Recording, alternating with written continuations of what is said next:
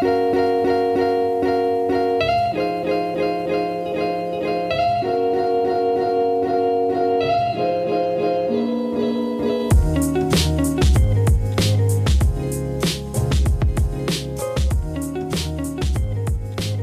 folks, thank you for tuning in to Talks with Tiger. This episode is with Katie Brown. She runs a LA based clothing company. She is the previous owner of five restaurants and she comes on the show to talk about everything you can imagine. It was an absolute joy of a conversation and I loved having her on. If you enjoy episodes like this, reach out on social media, post an episode, talk about it with friends, and anything else you can do. Subscribe. Lots of love, and here's the show.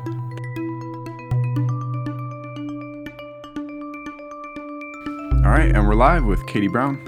How goes it? Hi, I am doing quite well. I'm super happy to be here with you. Beautiful. Would you want to introduce yourself? What you're about? Yeah, my name is Katie Brown, and I have a clothing line, um, which is one aspect of who I am, I guess. But um, when you ask me what am I about, I am currently about a clothing company that I started seven years ago um, that is focusing on classic, timeless basics for women Nice. that are made out of Los Angeles. I like it. It's Yeah. funny because when I told you I was selling shirts and stuff, you're like, "Where are you getting that from?" Yeah, that was my first question. Yeah. because that is a big thing. So they they don't grow this stuff even in LA, do they?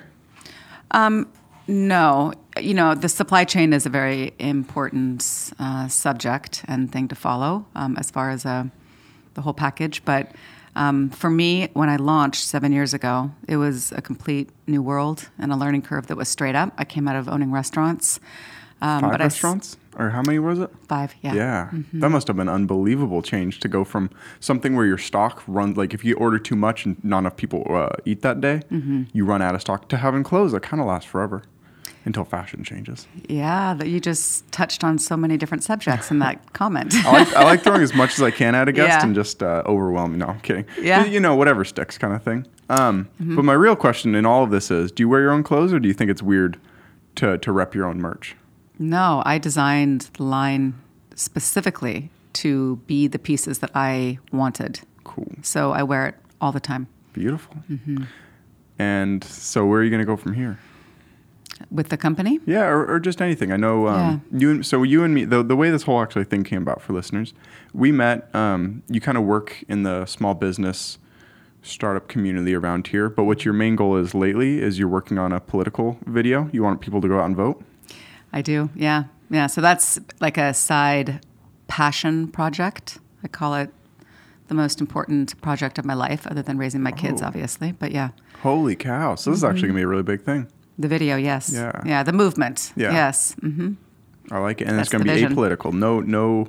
No political affiliation. Yeah. Correct. Yeah. But but here's the interesting thing about that is if it gets really popular in states that where people primarily want to vote for someone like Trump, then it kind of becomes political. It's a weird thing where even if you just put out an ad that says go out and vote, it's really important, but you only played it in a specific area of voters that you know they're going to primarily vote for one person, that becomes political. Yeah, that's not my intent. My intent is for this to go viral based on the content, the people who are in it, um, the emotional and psychological response that I'm shooting for that will happen in the people who watch it. Right. it? So, what do I? What am I shooting for? Or yeah, what's the psychological response you want? I, you know, the idea came to me um, a few months ago when I heard that there were going to be somewhere between 13 and 16 million new voters in this presidential election. And to me, I have a 16 year old daughter and a 20 year old son. Um, it's important to me to promote the awareness around the importance of voting. Yeah. That's how we actually change things. So whether you, the listener, are are happy with the current political system or not, the important thing from my perspective is getting these young people to get out and vote. So I think a lot of people feel disheartened or disenfranchised, um, like their one vote isn't going to make a difference, so why even bother? Yeah. But the point is, the combination of everybody's vote is what does make a difference. So get clear about what is important to you. Yeah. then figure out who you want to vote for and then vote. Yeah. No, it's a whole, it's a big thing to, because everyone's so overwhelmed with just their own life. Like just Yeah. get, literally getting, I mean, especially if you have kids, but just getting your own rent paid and car insurance and a primary health physician, all this stuff. And then it's like, all right, now go learn about th- things that I mean, people get doctorate degrees in political sciences, you know, and then it's like, all right, do you just trust one of them or do you read multiple? It's a Uh-huh. big endeavor to ask people to get educated, quote unquote, on politics. Well, you know, as with anything important, there are gradations, right? So you talk about people getting doctorates in political science, for example. That Mm-hmm. is someone who chooses to really dedicate their life to the pursuit of knowledge around politics. yeah. Most people aren't going to do that, right? So if you take it all the way down to the other end of the spectrum, we're talking about being educated on some basic level to understand who is it that you want running your town, your county, your state, and your your um, country. I'm with you. Well, state politics, just like local politics, I think is the bigger, the more important thing. That's why I love hosting local politicians. But Mm-hmm. I think the real opposite of the spectrum of getting a PhD is seeing five ads for Bloomberg and being like, you know what, my mind's changed. It's that Mm-hmm. simple. Like just like literally taking at face value the first thing you say, like boom. Or like Yeah. I mean, that's why uh, Biden was winning for the longest time. Is just name recognition. People Yeah. Mm-hmm. like that's the far end of the spectrum. I think just getting as far to the other side as you can is helpful.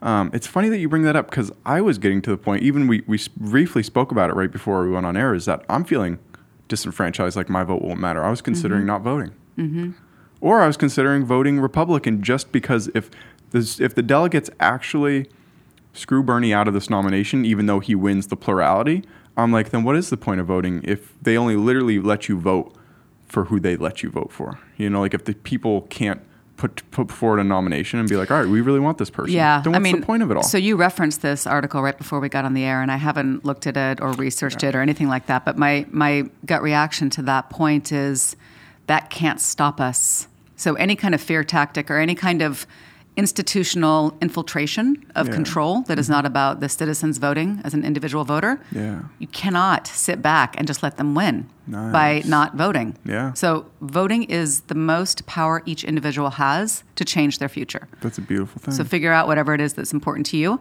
Look around, figure out who represents your belief system and who can help create an environment that you want to be a part of. I like it. Yeah, I'm 100% with you there. Um, I mean, in terms of especially local politics, like like your your mayor, your city councilors, and your congressman. That's like I'm trying to focus on that, and then I'm like, you know what? I kind of everyone knows who they're voting for in terms of the presidential candidate. No one's mind's getting persuaded by a, a conversation or a political post. So to move away from politics, what was it like owning five or being partial owner in five uh, restaurants? Full owner? Uh, 50-50 with 50-50. my best friend. Score. Yeah. Were you best friends by the end of it? Oh, she's still my best friend. Oh, Yeah, we're leaving Okay. on Tuesday for Mexico for her 50th. What yeah. part? Uh, down Tipabaja, Ca- San Jose, Nice. Del yeah, Yeah. cool. I like it. So that's actually where she had her first restaurant when she was 24. Nice. It was called Fandango. We met in high school. Um, and she opened that restaurant. And then when I was 32, my mother passed away. And someone recommended I, I was living in Portland that I drive down to Eugene and check out this spot that had literally closed and locked the door on their last night of service and walked out. So it was like a, it was so trippy. It was like a ghost town. When you walked in, there were pots of oil still on the stove. There were menus on the table. Everyone just walked out. So they knew they were done and they didn't care about leaving it in any kind of good shape. So I ended up calling her. She flew up and we decided to open our first restaurant. And uh, we each had $15,000, no business plan, and everybody telling us we could not do it Wow. including our lawyers who were incorporating us. So it was, um, but it really did just make us turn the fire up internally as far as we will do this. And we opened our first night with 86 cents in the bank. Holy cow. Yeah, and no safety net. And Yeah. we sold, I think, about 450 the first night to family and friends, which allowed us to write our COD checks the following morning Yeah. um, for deliveries.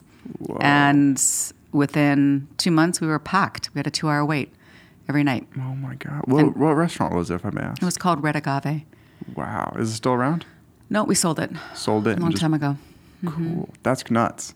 Yeah, it was a crazy ride. What, what's really weird about that is, uh, what, what role is your mom die playing? And you're like, my mom died, and then someone's like, hey, you should buy this restaurant. Oh, so I got a small amount of money, fifteen thousand dollars from a life Beautiful, yeah. insurance policy, Yeah. and that's and Sarah happened to have that same amount, and so we each put in fifteen thousand. Nice. And then so you franchised out to four other of the same No, restaurants? or- and then we opened after a little bit with that one. Yeah, we um, we opened our next restaurant about a year and a half, two years later. Completely different concept um, at Fifth Street Market. It was called El Vaquero, which was the cowboy, and it was quite a bit larger. Nice. Yeah, and pretty fancy. It was fun. And then we opened two more, and then we launched a cocktail mixer company. Nice. And so, why would you get out of the? I guess not even get out. Why would you move from the uh, the restaurant business to clothing? Uh, so in 2008, we had four restaurants, 130 employees, and we were launching the cocktail mixer company. And um, the recession hit. Oof, So we sold you. three. We lost our biggest one and filed bankruptcy, which was a whole process. And then in 2010, we decided to open another restaurant. So that was our fifth. Wait. So what about? So I've always wanted to ask, like an actual business person who had a business that went under due to it. The stock market's falling. Do people just go out and eat less, or like just because Yeah. because of everyone it was so being tight with it money? It was so trippy because when 2008 we were in the beginning of the year Mm-hmm. it felt like I, I called it it was like the tide was pulling out i didn't know what was going Oh. on and i would i met with the um the landlord multiple Mm-hmm. times and this is a big like outdoor for people who don't know fifth street public market it's Yeah. an outdoor marketplace that has many shops and restaurants and ours was the biggest restaurant in this establishment well maybe the same size as another one anyway it's bigger. It's bigger. No, well, I was, I was Marche is a you know big restaurant. Anyway, point is, I was meeting with him and I said something feels like it feels like there's something going on. I don't know what it is. He thought we were um, diverging or um, putting our time elsewhere too much, so he wanted us to come back, and we did. But then 2008 really hit hard, and um, yeah, people just stopped going out. I mean, that's when the whole housing Yeah. market crashed, and yeah, it was it was an intense time. That'd be rough. Filing Mm-hmm. for bankruptcy. Did you and your best friend? I mean, because financial problems are like one of the main causes for divorce. I imagine divorce of friends would almost come easier than than relationship divorce. Like, so, like, would th- would that big of a financial turmoil? Did it kind of put stress on you? Well, uh, tons of stress, but we Obviously, but- we um, we get along really well. We're very much yin yang. We have a lot of personalities, personality types, or characteristics that really overlap, but then also yin yang Yeah. with one another. So yeah, we're Does still she have blonde or white hair by chance? Because that'd have been Blonde. too perfect. She does. Yeah. Oh, that's perfect. nice. yes, Yes. Yeah. So then you you wanted to you just use that as an opportunity to kind of slowly pull yourself out of the restaurant business and move into clothing. Well, so then we opened our fifth one in 2010. Oh, We yeah. Got back in. That's what we knew. So um, had that for two years, and then the landlord came to me to us and said he was going to sell the building, and I went outside. It was a really warm October afternoon, and sat outside in the sun and just said, "I don't want to." To myself, this is my thought process. I don't want to do restaurants anymore what am I going to do? It's got to be entrepreneurial. Yeah. And I don't know what it is. And I looked across the street, and there was a woman walking into the ballet school mm-hmm. wearing a striped classic boat neck. And it just hit me, what I call lightning bolt moments. I get those periodically, where it's like I get visions. Like I have an immediate vision. Yeah. And my vision was I've always loved that style of clothing, just timeless classics. And I don't have a brand that I like, so I will start one. Mm. And that all happened in like 20 seconds that I had this Wow. idea. Boom. Katie Brown, LA. Yeah, but that was the beginning. So Yeah. that was, um, and I knew immediately that I would want it made here in the US and not in Bangladesh or China By or small someplace. little Chinese hands. people, yes, who are very much exploited. Yeah.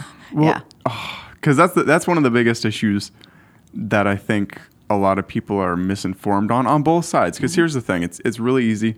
I feel so bad in this show. Like I'm I'm I'm always talking about people who are like there should be no war. I'm like, well, you know, like things are necessary. But it's not like anyone. Well, some of those places there is slave labor, but a lot of those places, like people bring in sweatshops. This is my understanding. Correct mm-hmm. me if I'm wrong. People bring in sweatshops and there's more opportunity to make money than there would be if you didn't work there. So people work there. Like we should pay them living wage, but for whatever reason they still work there because it's better than the alternative of not working. You know, I there. used to have that same argument Yeah, when I was for me. younger, probably your age Yeah. actually.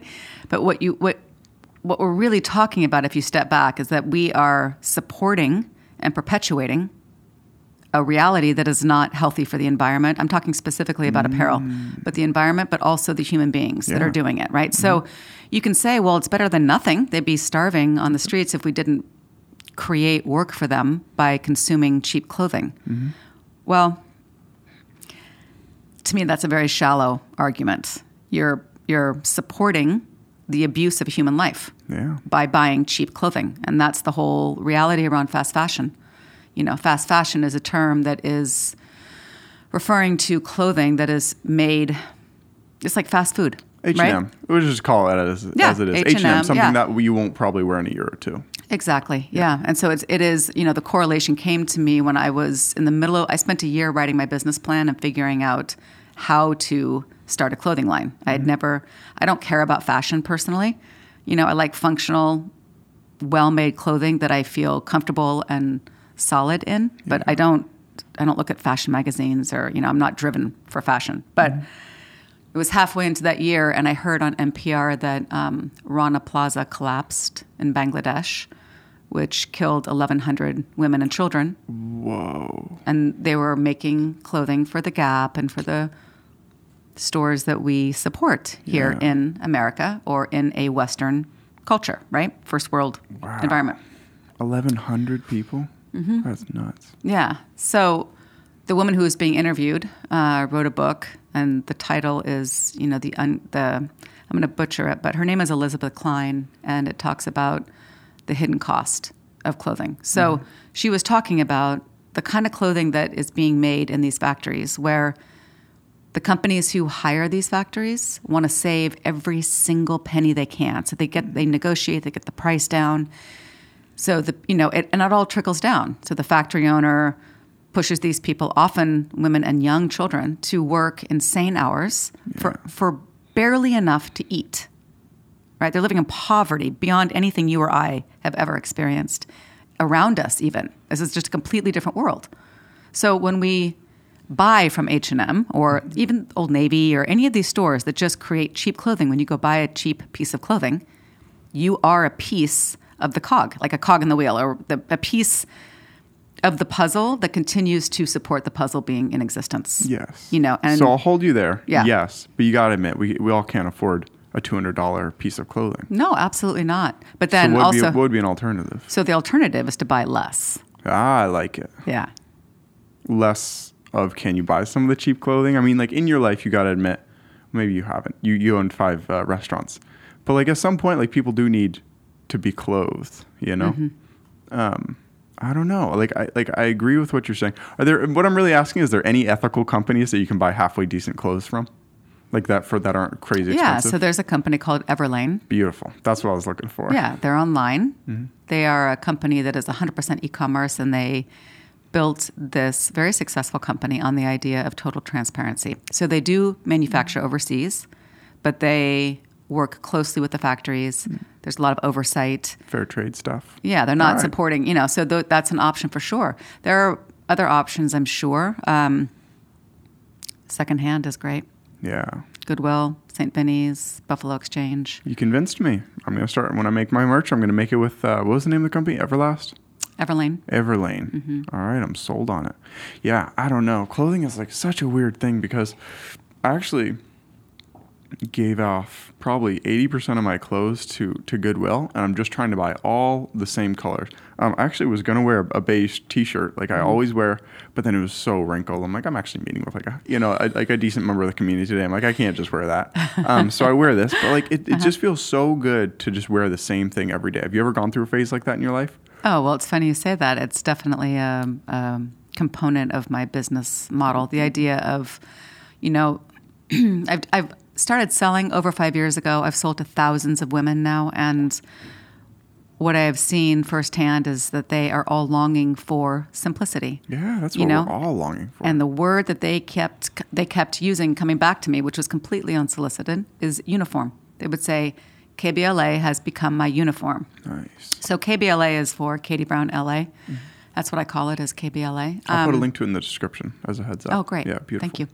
Um, so the term decision fatigue became something that really is a focus for us now. Oh, yeah. Which is, you know, your closets and drawers are often stuffed with stuff that you don't typically wear. We wear about 15% of our belongings. I've never heard it that way, but as soon, as yeah, 100%. Yeah. Yeah. So you probably reach for the same pieces. Oh, yeah. And so getting rid of the 80%, which Yep. is pretty close. Well, I guess, yeah, I did. But, Yeah. Mm-hmm. but, but, but prior to that, I was like, what the fuck am I doing? So I just had to. with I mean, because you had too much stuff. Yeah, well, no, yeah, I just had too many. Well, they had accumulated throughout like probably six years. Where I'm like, I, why do I have a shirt from six years ago? Exactly, So I yeah. was like, all right, I just want all uniform, the exact same, like maybe three different color shirts. Yes, yes, I know. It feels so good. It's so freeing. Yeah, You're literally freeing up energy. Like every day when you start your day out looking at this chaotic closet, it's chronic stress. Yeah. Low grade chronic stress, right? That we don't even realize. It's like just the way we are. So, so first world to say, but but it is. but it is. No, It's, it's we're dealing true. with like um, uh, overstimulation in every area of our Oh, lives. 100%. So how do we pull back and how do we become more intentional? yeah. You know, like with the food we buy, the food we buy is important. Mm-hmm. You know, the story behind whatever it is you're purchasing as the consumer, the consumer holds the power, Yeah. right? The power of Mm-hmm. the dollar. That's what makes or breaks any company Yeah. is the dollar. It's just hard because everyone gets caught in cycles where it's like, you can't just eat vegetables. Like, I like I like, I don't think ah, up like up until I think a year before I graduated high school, I'd eat fast food, and then starting at high school on all through college, I didn't eat a lick of fast food. And then when I went to Kauai, I was like sick and I was so hungry. I'm like, fuck it, I'll get a McGriddle. And it was unbelievable. And then, but like you know, it does cross your mind. You're like, you're you're kind of perpetuating and adding to a system that doesn't really value human health. Or animal health or planet animal health. health. We are all one big ecosystem. That's the biggest. I got in an argument with so many people on this lately, and Mm-hmm. it all started from a Twitter comment where it's like, um, it was just about animal consciousness, and I'm like, I think. I mean, do you think animals are conscious? Like cows what do you mean by conscious? They're aware of pain. They're they're. Uh, yeah. But do you eat meat? Yeah. I'm, the pain thing, when you talk about pain, Yeah, I gave her a what look for for people who are just listening. I guess. Yeah. So so here's the thing: when I talk about be aware, be conscious, mm-hmm. conscientious. Yeah. That just Of- make it of- worse. Being conscientious of those cows crying out in pain. Come on. Well, but here's the thing: when you talk about someone who raises cattle ethically, Yeah. right? When they mm-hmm. are allowed to graze for their whole life and Oh, eat yeah. grass, and then they're killed quickly without pain, yeah. And then the meat is processed and everything is done in a in a humane way. That's massively different than Mm-hmm. Yeah. industrialization around food. Hundred percent. I So mean, I, yeah. grass-fed meat at all. Yeah, but it, I mean, me if, you, if you really do take it that way, McDonald's might be the most ethical because they're not even eating cows at that point. No, I'm kidding. It's just tofu. I'm kidding. I'm kidding. No sawdust, I heard. sawdust, Yeah, sawdust, and tofu. No, but like I'm with you. But like, I think okay, you might be one of the few. I think a lot of people do just buy, you know, just cheap Foster Farm chicken and all this stuff. I do too occasionally, Hmm. but I don't believe that chickens are. I don't believe there's a consciousness in chickens to experience the pain. And if I did, I don't think I could buy Foster Farms chicken. You know, Yeah, like, see, I do think there is, and I don't buy Foster Farms. so that's the thing. Did you all right, see? beautiful. it's beautiful that you don't have any cognitive dissonance with it, though. I respect the hell out of that. yeah. So did you see Joaquin Phoenix's acceptance speech No. at the Oscars? You watch the Okay. Oscars? I did watch it. Yes, Nice. I did. So um, his speech is, I'd say, hands down, well, one of the top three speeches I've ever seen in my life in any category. Whoa. Yes. So I'm going to do a little spoiler alert Yeah. here for a second because That what he actually talks about, what he references to give you a visual, emotional connection to what he's trying to draw attention to, because he's talking about really kind of the dire straits of so many things and, and really the importance of unification and support and how mm. creative we are as human beings and what we can accomplish. And then he says, we actually inject cows with antibiotics. Then we take their baby as soon as it's born, even though their cries of anguish are unmistakable. Mm-hmm. And then we milk them with the milk that was supposed to be for the baby Yeah. in order to put it in our coffee and our cereal. Now, to me, that whole connection of what goes on for the life of that animal, the abuse, the horror, really, you know, and then we're doing it because we want it for our coffee and our cereal. So the answer is not just stop buying all dairy.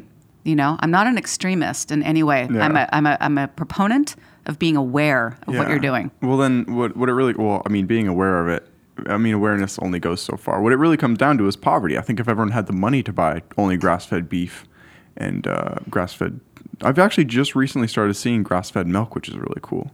Yeah, and it's not making brand. that statement that it's you know poverty. Like like if people who are in poverty, yes, food is expensive, but I think that we have this massive disconnect that has occurred around what portion of our income should go to food.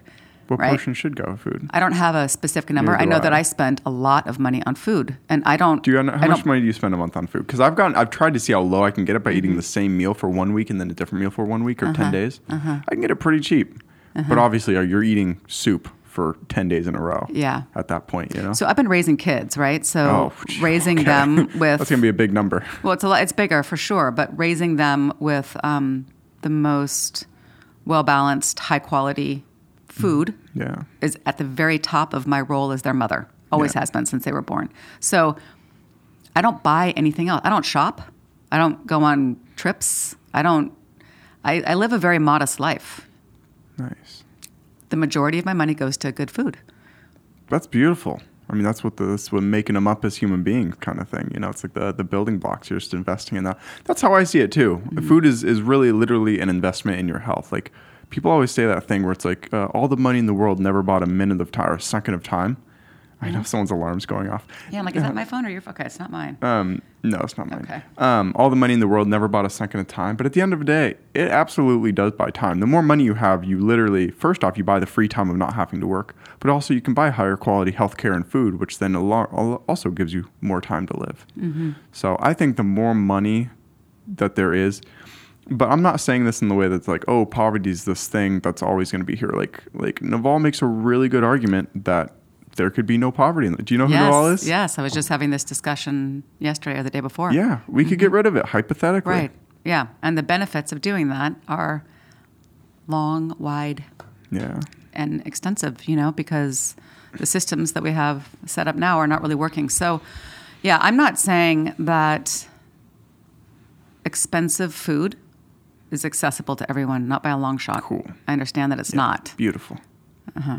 It's just that, like you know, like like I just like catching people out when they like say stuff where it's like I don't know, like there, there's always that like it falls flat with some people who are like, yeah, I have three dollars in my bank account. I'm not going to be able to gra- buy grass fed beef. You know? Yeah, but maybe you don't buy beef when you have the three dollars. Yeah. You know, like you're talking about an amount of money that is going to fluctuate, obviously, to some degree. yeah. And so, how do you allocate your funds? And Yeah. just being more aware that spending some energy on understanding what you're supporting. Yeah. Have You're ever been in poverty in your life? Like like Lived in poverty. or just been at like a really poor point in your life, or have you have you always always been like just like halfway decently off? Like Uh, that's a very relative question. Yeah. Have I you mean, ever I been have- at a place where you barely had any money in your bank account? Oh, yeah, many Really? many times. Yes, yes. And so, what would you eat then? What's a, what's a decent, cheap but ethical meal? Well, I would say um, Beans and rice. no, really? no. I mean, no. I've never done beans and rice as a solo meal. Hmm. I've always had enough to buy. Um, you know, I mean, God, I've been a mom for twenty years, so before that, I don't know. Like when I was living in New York when I was twenty three, spaghetti Nice. was a good meal to go to when we had very little money. I lived with my sister and another woman in a one bedroom in Chelsea, you know, and super poor. Yeah. Because the cost of living was not in alignment with the cost to live in New York. Yeah. Were you happier then or now? Do you think? Oh, I guess you didn't have kids back then. Kids Yeah, probably bring you a lot of happiness. Yeah, Two yeah. different worlds. uh, two aren't they? different worlds, yes. That's interesting. What was it like, like just knowing for the first time? Because I just watched. Uh, I don't like Vox, but for some reason I watch him every once in a while. Vox had a video on childbirth. What was it like knowing that you're just about to give a like have birth, and there's a percent chance that you're gonna die because women die in childbirth, or that the kid's gonna die, and then at, after it, your life's gonna be different. That Mm-hmm. must have been the trippiest thing in the universe. Yes, it was. It was the biggest shift. And then the realization that there's now this human being that Oh my gosh! never going to go back to Yeah. not having a human being to care for. Mm-hmm.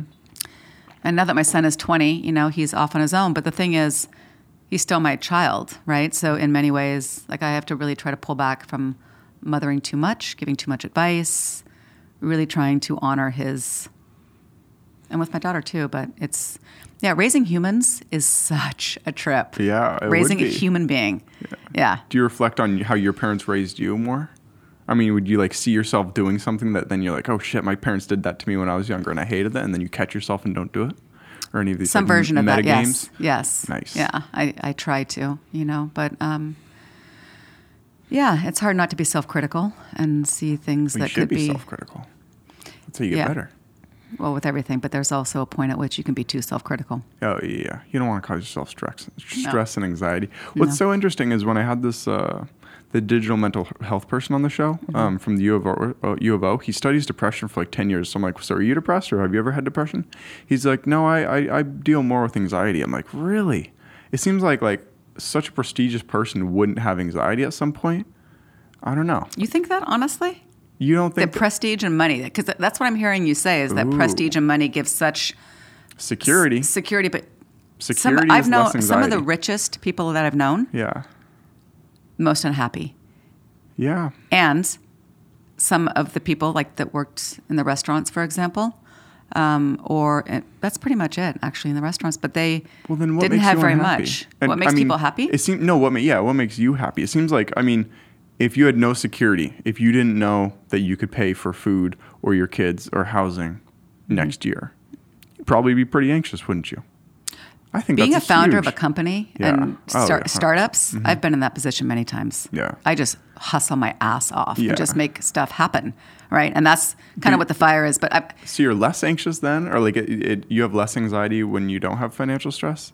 For me, it seems like the biggest financial or the biggest stressor for everyone it's finances. is finances. Yeah, but it doesn't mean that if someone has a lot of money that they don't have anxiety or depression or loneliness, isolation, lack of connection, and you know, Well, actually, Why? Why would you? Why would you? why would you what? have have anxiety and depression at that point if you don't have to worry about fine and i'm just talking on my ass here i'm, Yeah. I'm curious because you seem like someone who's been kind of all over the spectrum in terms of um, financial success um, you seem to kind of allude to that you've had anxiety and depression in your life Oh no, I didn't you allude haven't to that. okay beautiful beautiful well, like, like i it's mean good to clear it up. No, yeah. I haven't had depression. Anxiety is something that I think everyone has to some degree, and it ebbs and flows, and hopefully it can be, um, you know, kept under control in a healthy way. But w- our society is a very anxious society. it is isn't it Yeah. you're just never meant to unclench you just got to like stay on guard all the time Yeah, so slowing down is a really good thing to try to focus on, you know, and that's where minimalism, intention, those things really can help. yeah having a simple closet Having a simple closet. adds to it so do you meditate or do you not take it that far I do hot yoga. Ooh bikram or they don't call it bikram anymore Mm-hmm. I don't do Bikram. No, it's just hot yoga. I do Hot it um, like five days a week. Nice. Holy cow. Yeah, it's my saving grace, my therapy, my Yeah. everything. It's like it. It helps me on every level. That's pretty cool. I don't Mm-hmm. think I've had anyone in here that that's that's really pitched that, but that's a cool thing. Maybe I'll yeah, have to I'm, I. I, I'm an evangelist about it. Are you really? Yeah, I am, because I, I, I've seen it. You know, I've been doing it for a year and a half now, and um, you know, I'll be 50 this year, and so the realization around getting older and your body starts changing kind of more rapidly as each decade goes by. Um, focusing on stress reduction and strengthening and balancing and um, stretching. You know, flexibility. Yoga is just the best. Yeah. I like it. I, I'm, I'm sure that all reduces stress, but I want to get back to this because I really don't understand it. If you have no financial stress in life, Mm-hmm. what would you be stressed about? Well, Or anxious. I'll give you an example. Okay, I've never been in that position where I've had zero financial stress. I mean, I've been in a position of like, yeah, there's A safety net. solid, Yeah. you know, um, but to me, when I see people who have a ton of money, they're stressed about things like it depends on what category. Like I've seen people who are in the hundreds of millions, right? Oh my God. Yeah, and been around that They were stressed? Yeah, because usually when someone's in that position, I mean, people are wanting things from you. You don't really know what the basis of the Mm-hmm. relationships are. You know, you're in a like a weird little glass castle, and I don't think that you're able to really connect with those people around you on as deep a level. Typically speaking, it just does weird. Money's weird. Money does weird things. Money's a weird right. thing. So there was a study I heard at some point that said basically the happiest point is around seventy five, eighty thousand dollars. You have enough you have enough to like live comfortably but Mm-hmm. you're not people who have a lot of money the whole keeping up with the joneses becomes a real issue you know buying a bigger house having more to take care of having a lot to take care of is stressful Oh, yeah. a big house expensive cars the pressure to keep up. But what you if you don't lose have it? to engage. Like you're willingly. I mean, maybe you're not consciously engaging in it, but you, if you have enough money that you're just willingly engaging in these pleasure, pleasure pain cycles of being like, oh, I want that, and then you f- feel the fallout of no longer having that. You've got to agree with me when I say that we perpetuate a culture that supports that 100%. That's how we live in this culture. So if you're talking about somebody who has But you don't have to. If you had don't- a of hundred course you million don't have dollars, you probably No. wouldn't. the people that I've known who have that kind of money Yeah. Buy big homes in different locations, have a staff, mm. you know, have all this stuff, all this pressure, family members, friends coming to them for loans and I mean it's yeah, it's there's a lot of stress in that. If you choose to have an incredibly simple life mm-hmm. and you have a lot of money, I guess that could lead to the least amount of stress. Yeah. But I haven't seen anyone like that. Have you? That's crazy. No?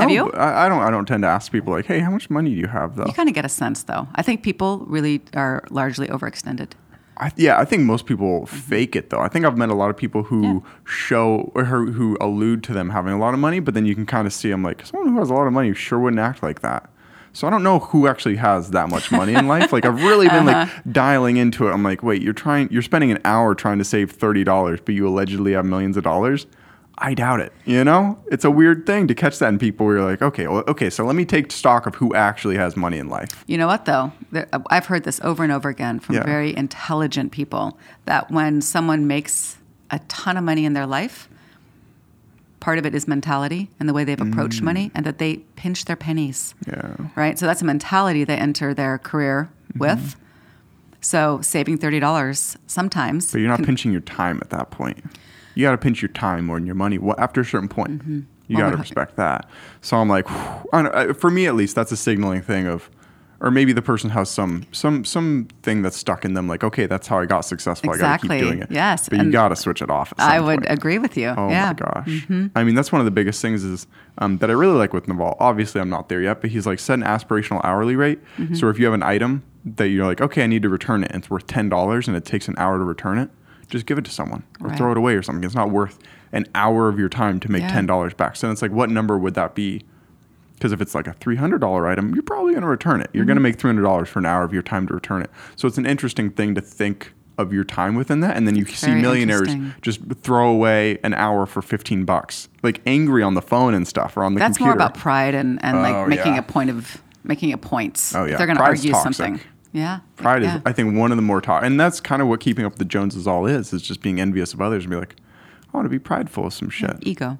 ego Ego. Yeah. it's a goofy word i think everyone always use ego the self consciousness and i do too i'm, I'm totally guilty of this here's mm-hmm. the one biggest thing that i do on the show that I think is one of my biggest faults. And if I'm ever later in life running for politics, hopefully people vote. No, um, yes. Politically vote. But one of the biggest things that I think people could fault me on is they're like, "Oh, he's been all over the place." Because I changed my mind a lot. Like I went into this conversation being like, "I don't know. I don't think it's that bad to buy um, clothes that were made in a in a factory." And then you change my mind. So I think in the next show I do, I probably won't have that opinion. Mm-hmm. I, I use people as a soundboard, people who mm-hmm. know more about a subject as me, and I just throw whatever I've heard and kind of thought of at them, and then I get it back. I'm like, okay, and I change my mind a little bit and take it a little bit more better formed for the next one. Mm-hmm. So I think if someone in 10 years sees my policies, they'd be like, oh, he's been all over the place getting here. I'd be screwed. I'd be like, I have no, I think it's an important thing though. I think it is too, and I think it taps into what's called, you know, emotional quotient intelligence, emotional intelligence. Right. So there's IQ and EQ. I've never heard of that in my life. Seriously? Emotional quotients. Yeah. So IQ is intellectual quotient, right? So whenever anyone says, "Oh, he's got a high IQ," right? I've so, never thought about what IQ stood for. Oh yeah. Ever okay. So now life. you know. Now you know. And so Quotients. there's um, been quite a bit of focus and study on the subject of IQ versus EQ. You know, Mm. some um, and often if someone has a really high IQ, their EQ isn't anywhere close to it. But there's no. I'm not. I'm not trying to spout something that I don't know. EQ have. is better. Let's just say I'm kidding. I don't even know what But what EQ I'm is. I'm just joking. with you. Emotional quotient, your Yeah. ability to to understand people, to tap into nuance, you know, like to have empathy and compassion. Oof, to be a rock good bottom then. to be a good listener. You don't Yeah. what? You I, don't no, have I don't think I have any at all. But I think so. Have you ever taken an IQ test out of curiosity of like, I what is not. this? I've never even gotten to the end of one, but I started taking. I'm like, this is just pattern recognition. That's Uh-huh. literally all it is. Like, can you can you just recognize the patterns? I'm like, okay, that's at what point. I think it's important. That's what makes us human. But I'm like, that's definitely not intelligence. Yeah, I don't know how they uh, decide what goes into an intelligence or test. EQ. Well, I knew I do now because that's why I said it. I'm like, I know it goes into an IQ test, but I was wondering what goes into an EQ test. Yeah, I don't know, but I mean, I'm guessing you saw one version of an IQ test, and I'm guessing there are different versions. Yeah. Right. And so, who puts those together? Who decides? Oh, I saw it on Facebook. I'm kidding. I'm so kidding. It was one of those. Uh, oh snap! I forgot the name of it. It starts with like an M. Whenever I say it starts with a letter, it never starts with that letter. I hate that. That happens to me too. If anything, I just throw other people off the trail so I can think of it before them. no, but it's one Yeah. of those like uh, Mazda. Shit, I can't think of it. Mm-hmm. Um, but like those, yeah, the, those those things that they send people. I'm like, oh, I'm curious, like what I'd get on that. And then I was like, it was like 120 questions. So I was taking it for like five minutes. But was it was it generic in terms of whoever gave it to you or whatever? You know, I mean, there are quality yeah. points. It was like, it's an online one that if you do well enough, then you can go in person and take it. And I'm like, this would take 45 minutes to do. And I was on the phone with like Uh-huh. just waiting. So I was like, okay, after like 10 minutes, I'm like, I get it. Pattern recognition. Yeah. But I think people who are more successful money wise in life are probably worse on the EQ spectrum and better on the IQ spectrum. Because it seems like if you didn't have emotional quality, like Jeff Bezos, for example. I don't know the guy, but I'm going to use him as a shitty example. He, if you're low on the EQ, you'd probably be willing to fuck over a bunch of factory workers and people. Mm-hmm. But if you were like, shit, I really care about these people, I don't think you could do it. I agree with you. Do you think you're high or low on the EQ spectrum? High. Ah, I mean, Yeah. that's why you buy LA, LA made clothing. That's why, yeah, I have it made. I mean, yes, yeah. I um, I think it's important to care. I do too. I don't know. It's just all over the place. Mm-hmm. So, anyways, you got L, you got you, got your clothing stuff and your voting stuff going on in your life, Mm-hmm. and your mom. Anything else, or is that is that how you more or less round off yourself as if you're showing people who you are? It's it's a really hard thing to ask people. Hey, who are you? Mm-hmm. Because I don't like when people ask me that. But at some point, at some point, people are curious. Like, who is the guest? You know? Well, I mean, th- that's that's a hard question to wrap an answer into. You know, Yeah. I I live my life to. You know, it sounds potentially. I don't even know if cliche is the right word, but to connect and su- support people Yeah. that I care about and beyond. You know, to leave this place better than when I came into it. I like I said, I'm almost 50 and I've learned so much in the past five decades. Yeah. And I, I'm a really passionate, intense individual. Yeah. So when I care about something, there's a tremendous amount of fire inside of me to give it what I've got. I like it. One thing I've noticed about you is you make the most eye contact of any guest I've ever had. Did you learn it in a book or something? Did you That is funny you say that. No, uh, no. I mean, it's just. really? I said that to someone like five days ago. This person held eye contact with me, and there was no um, talking. And I Mm. Just, yeah, for like eight seconds. And I was just, okay, I'm going to don't sit. know. No, no, no. We were in the middle of the Oh, okay, okay, conversation, okay, okay. but we had Someone's paused for a second, and then there was this like intentional eye contact with Mm. no conversation, and I was sitting there just feeling so like vulnerable and you know uncomfortable but i was like i'm just going to sit with this and i'm not going to break eye contact and then finally i reached over and said you are so good at eye contact That's you know it was so it just the fact that you just said that to me is Yeah. funny That is funny. I don't think it's. Well, I've had a lot of guests. I'm not going to call any of them out that won't make eye contact with Oh. me. I've had one to two hour shows with people who won't won't make eye contact. Not at all? The, no, the next guest, the next time I have one of those guests on, I'm actually going to start off the conversation with, "Hey, why don't you make eye contact?" ooh that can make them un- uncomfortable Yeah, I mean, have I made you uncomfortable about the show? I've asked some decently personal questions. Uncomfortable no i wouldn't say uncomfortable Right. So I think I think people I think people are the most comfortable talking about intimate parts of themselves.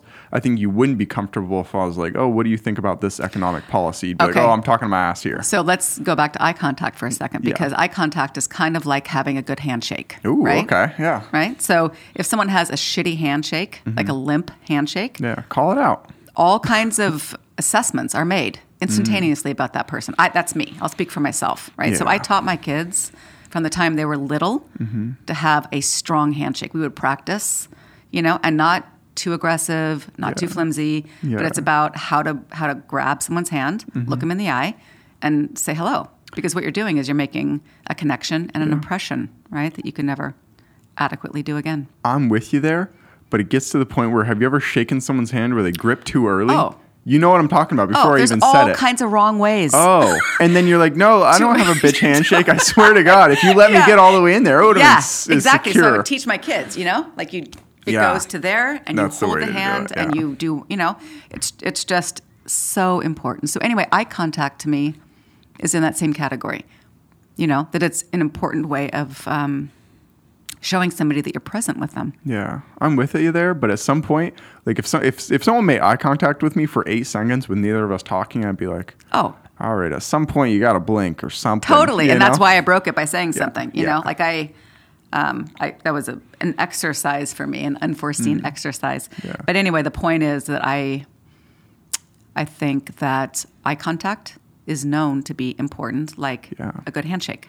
Well, here's the reason why I think he did it. Tim Ferriss, Tim Ferriss, the life hacks guy, he put out like a challenge because apparently it's in his like four hour work week book, the book you may have heard of. Yes, yeah, that's why that the name rings a bell. He Yeah. um he put out a challenge. He's like, all right, go out and if you make eye contact with someone, don't be the first one to break it, even if it gets really awkward for seconds on end. Don't be Mm-hmm. a creeper, blink. And I'm like, I wonder if like I'm like, are you doing this challenge with me right now? Or I'm like, oh well, maybe that guy that person did it with you. Well, I think that wasn't intentional because we talked about it later. Oh, and he did say, yeah, it's something that I, it is uncomfortable. We fill our, our silences quickly with talk. People are often uncomfortable with silences. You know, I am. Like if I'm sitting with someone in an engagement. and Mm. You then- are. I've noticed you've been comfortable with silences. You end things on a on a on a hard sharp off, and just for the sake of the show, I, I try to fill silences because I don't edit. Mm-hmm. Yeah, that so makes that's why. I'm like I try to fill. But you seem like someone who is very comfortable with silences, so that surprised me. Not lengthy silences. Not that. You wouldn't just sit with someone. No, that would be hard for me, honestly. Um, so that's why that was a trip to have that experience. But I, yeah. Anyway, I'm rambling now.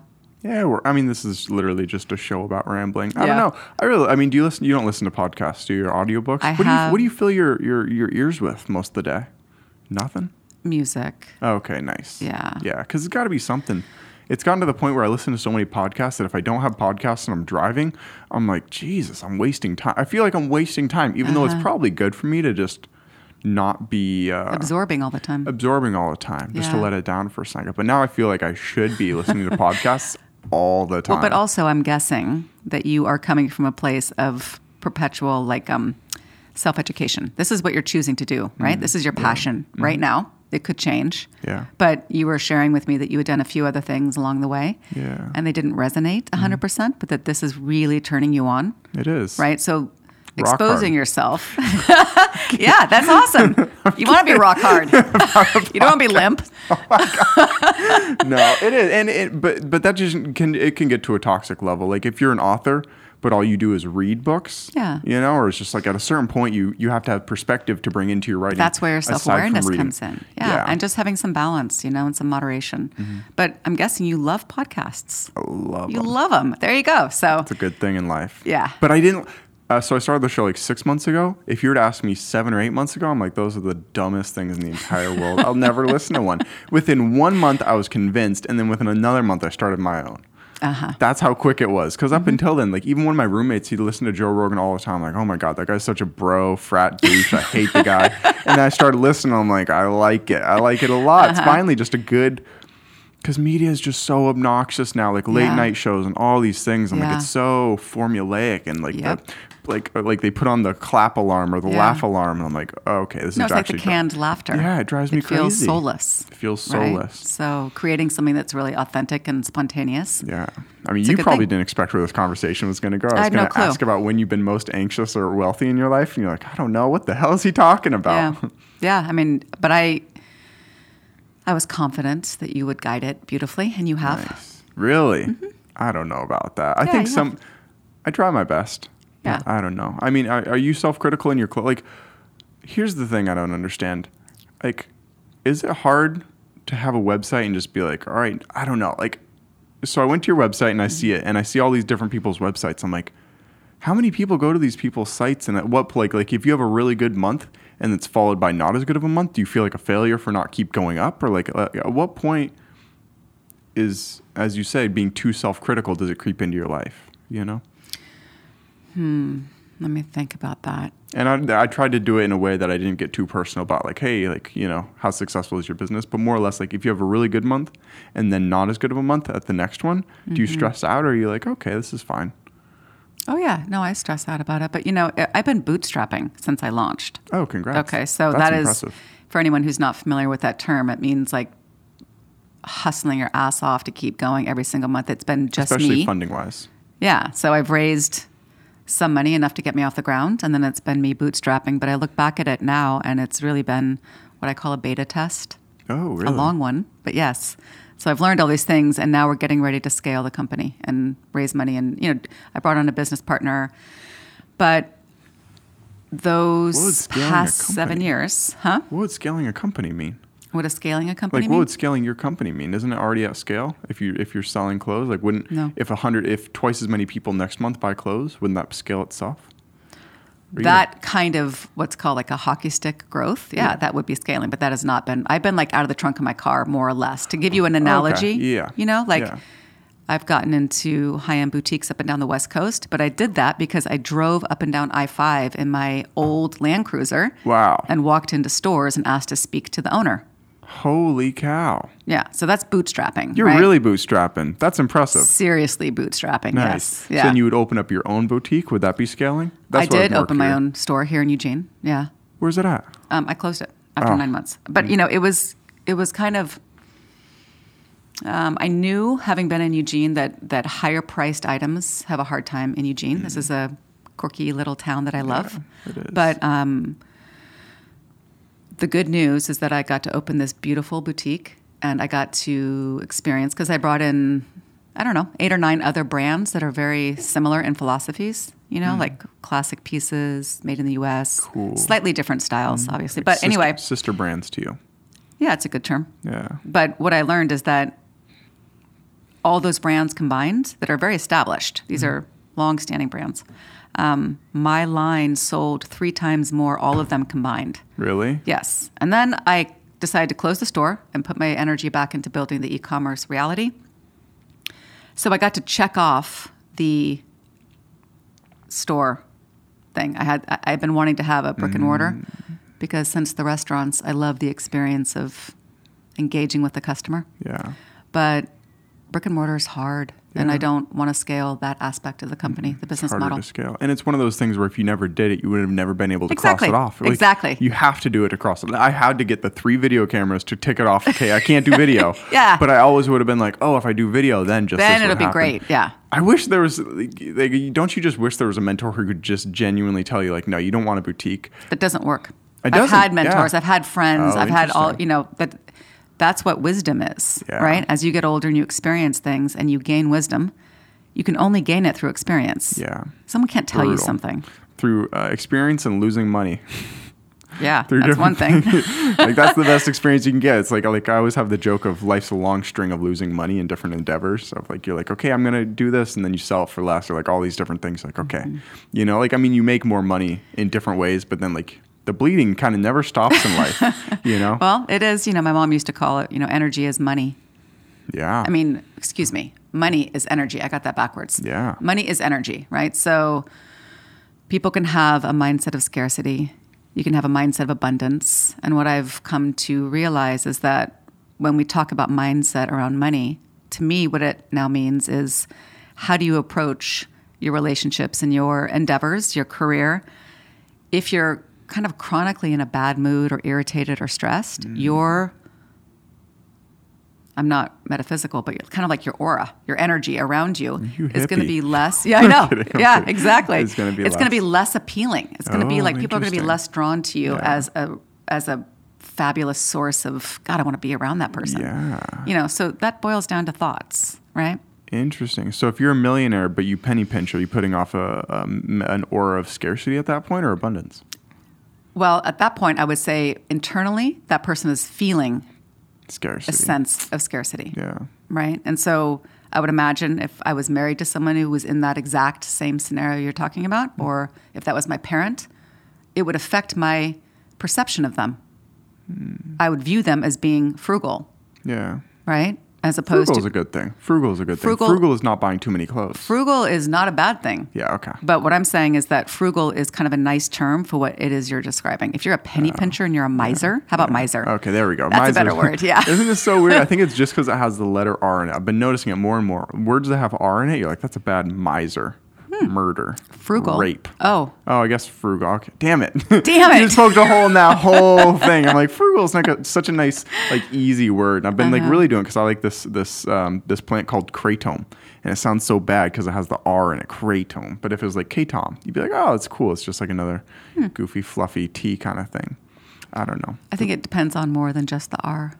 Maybe. I, I you haven't convinced me here. Just because frugal has R in it. But I like it. It's funny because like I think like three or four minutes ago I cut you off. You were gonna say seven years or for the past seven years. I've been doing. Re- I've been trying my best to not cut guests off. Mm-hmm. If you have any idea where we were going for that, I would like you to finish. You're talking about for the past seven years of your clothing company. I'm like, what does it mean to scale your company? Oh, I said that it was bootstrapping for seven years, and now we're going to scale. That's the intention oh. now going forward. And then you asked me, you know, aren't aren't I scaling now by just having? So I just cut you off there a sentence. Yeah, Sorry about that. that's okay. Yeah, beautiful. I didn't even think about it. Yeah, well, I had an absolute pleasure speaking with you. Um, I did I'm looking well. forward to maybe connecting with your, your clothing people so I can stop exploiting small Chinese hands around the world who are dying in factory I'd be happy to support you in that. So Yeah, I'll thank introduce you you, very to my much. people. Do you have a, a shout out? Click on her link, the uh, Katie LA, Katie Brown LA Boutique, No. KatieLA.com. Nope. ah, K, KBLA.com. Try ten more times, Gosh and if you can't get it, okay. Whatever. But your name's Katie Brown LA. Yeah, it's that's the Clothing. website. Is Okay, Katie beautiful. Brown LA. Beautiful. Yep. All right. It'll be in the link. Check out our clothing, especially if you're a woman or a man who likes that kind of thing. It's- Yeah, we're here for everybody. Are you ever going to make men's clothing? That would be I've been a asked different by kind of scaling. I'm asking you. yeah, Make it so I don't have to buy $3 t shirts that were made by little exploited hands. Yeah, maybe I will. Cool. All right. Thank, Thank you very you for much having me on. It was a pleasure.